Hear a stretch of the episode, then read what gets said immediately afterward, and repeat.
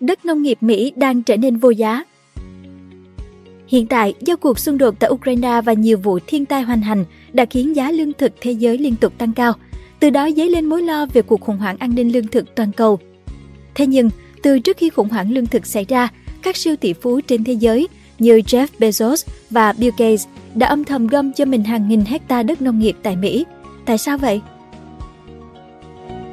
Mối lo khủng hoảng lương thực toàn cầu. Theo báo cáo của Tổ chức Lương thực và Nông nghiệp Liên Hợp Quốc ép a o, khoảng bảy trăm bảy mươi triệu người, tương đương mười phần trăm dân số thế giới, đang trong tình trạng thiếu đói và hơn ba tỷ người không đủ khả năng để có một chế độ ăn uống lành mạnh. Dân số thế giới dự kiến sẽ đạt mười tỷ người vào năm hai không năm mươi và nếu cộng đồng quốc tế không kịp thời hành động, hàng loạt những thách thức lớn, trong đó có khủng hoảng lương thực, có thể vượt tầm kiểm soát.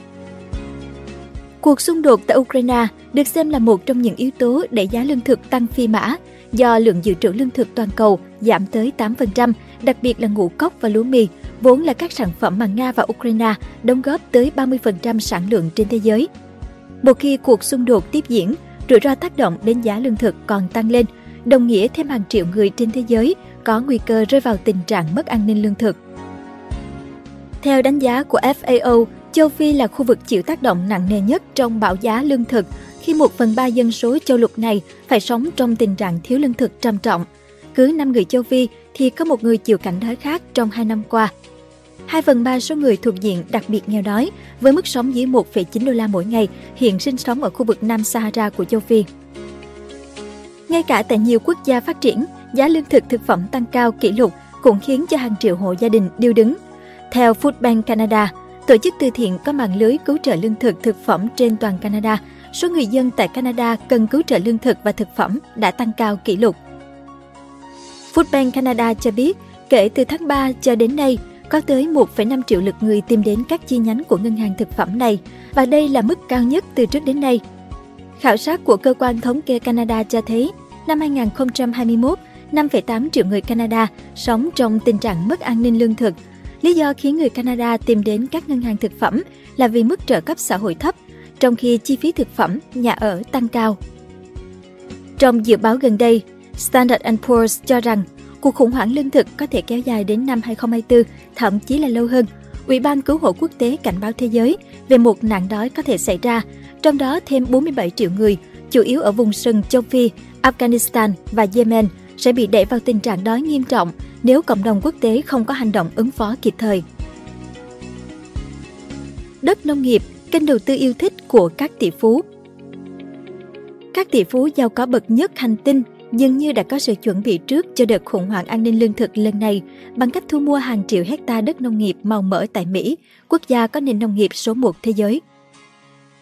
xê en bê xê cho biết Bill Gates là người sở hữu nhiều đất nông nghiệp nhất nước Mỹ, cụ thể là khoảng một trăm mười nghìn hecta đất nông nghiệp, nhiều đất hơn cả diện tích thành phố New York.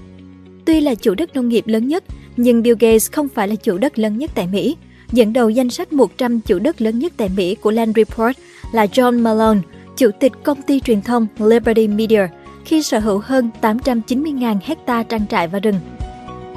Người sáng lập hãng tin xê en en Ted Turner đứng vị trí thứ ba với hơn tám trăm lẻ chín nghìn hecta đất tại tám bang. Tỷ phú Jeff Bezos, xê e ô của Amazon, cũng sở hữu khối bất động sản khổng lồ, đứng thứ hai mươi lăm trong danh sách với tổng diện tích gần một trăm bảy mươi nghìn hecta, trong đó chủ yếu nằm ở miền Tây bang Texas.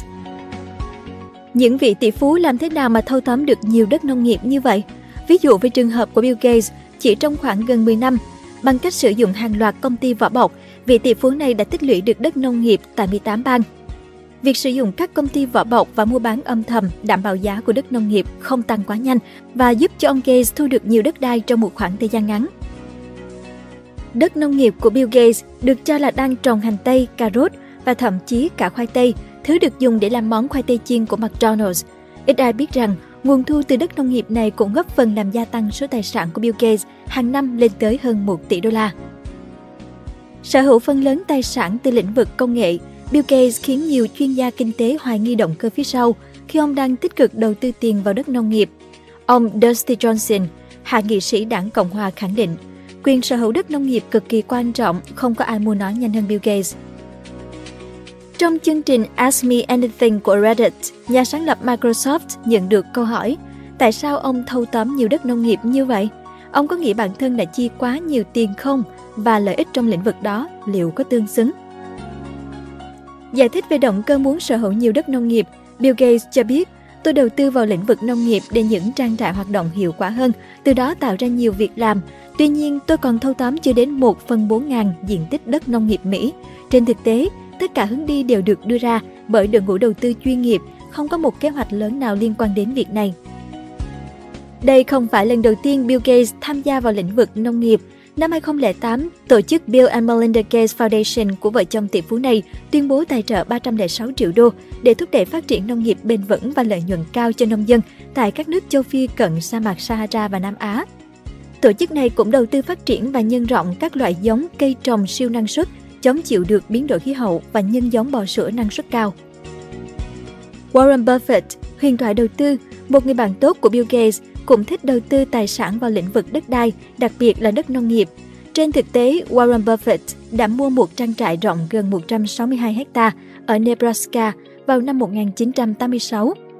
Tại cuộc họp cổ đông thường niên của Berkshire vào đầu năm hai không hai mốt, ông cũng khẳng định đất nông nghiệp là một trong hai tài sản mà ông sẽ mua thay vì Bitcoin.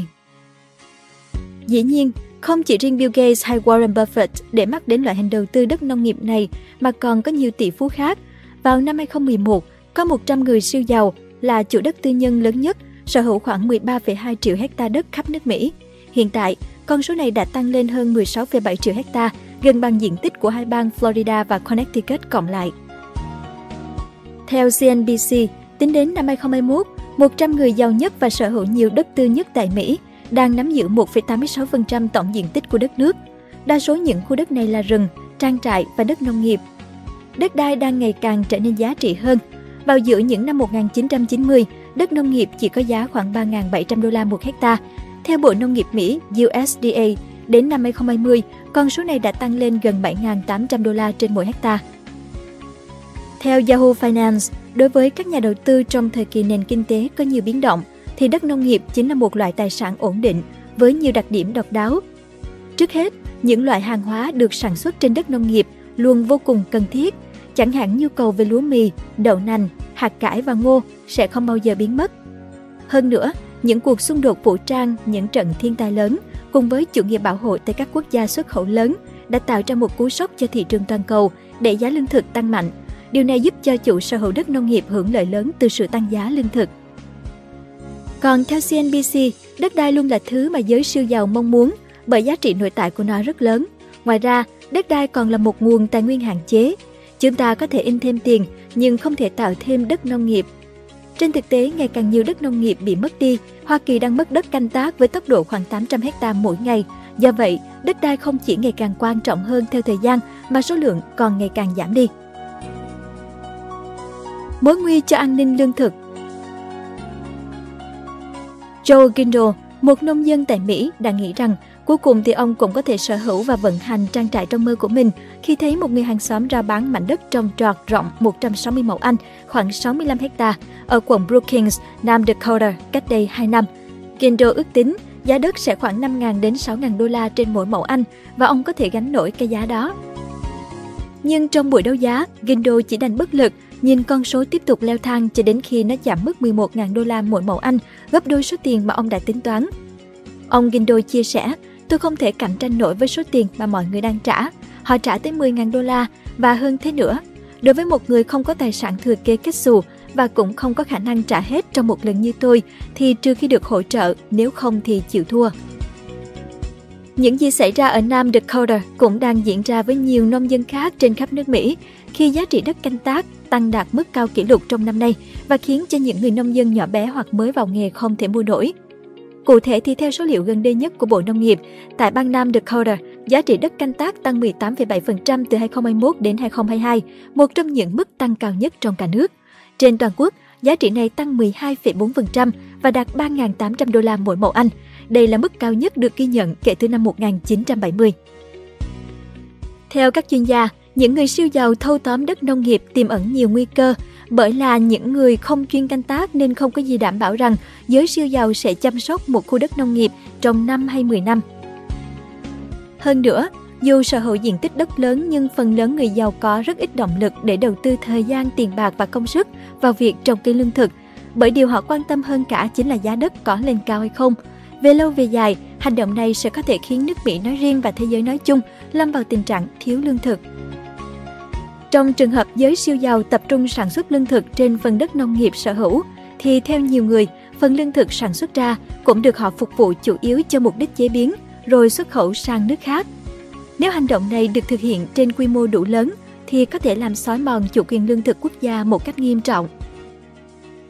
Chính tất cả những điều này đã khiến các chuyên gia khuyến nghị chính phủ Mỹ cần có các biện pháp nhằm bảo vệ đất nông nghiệp, không rơi vào tay các chủ đất lớn quá nhiều.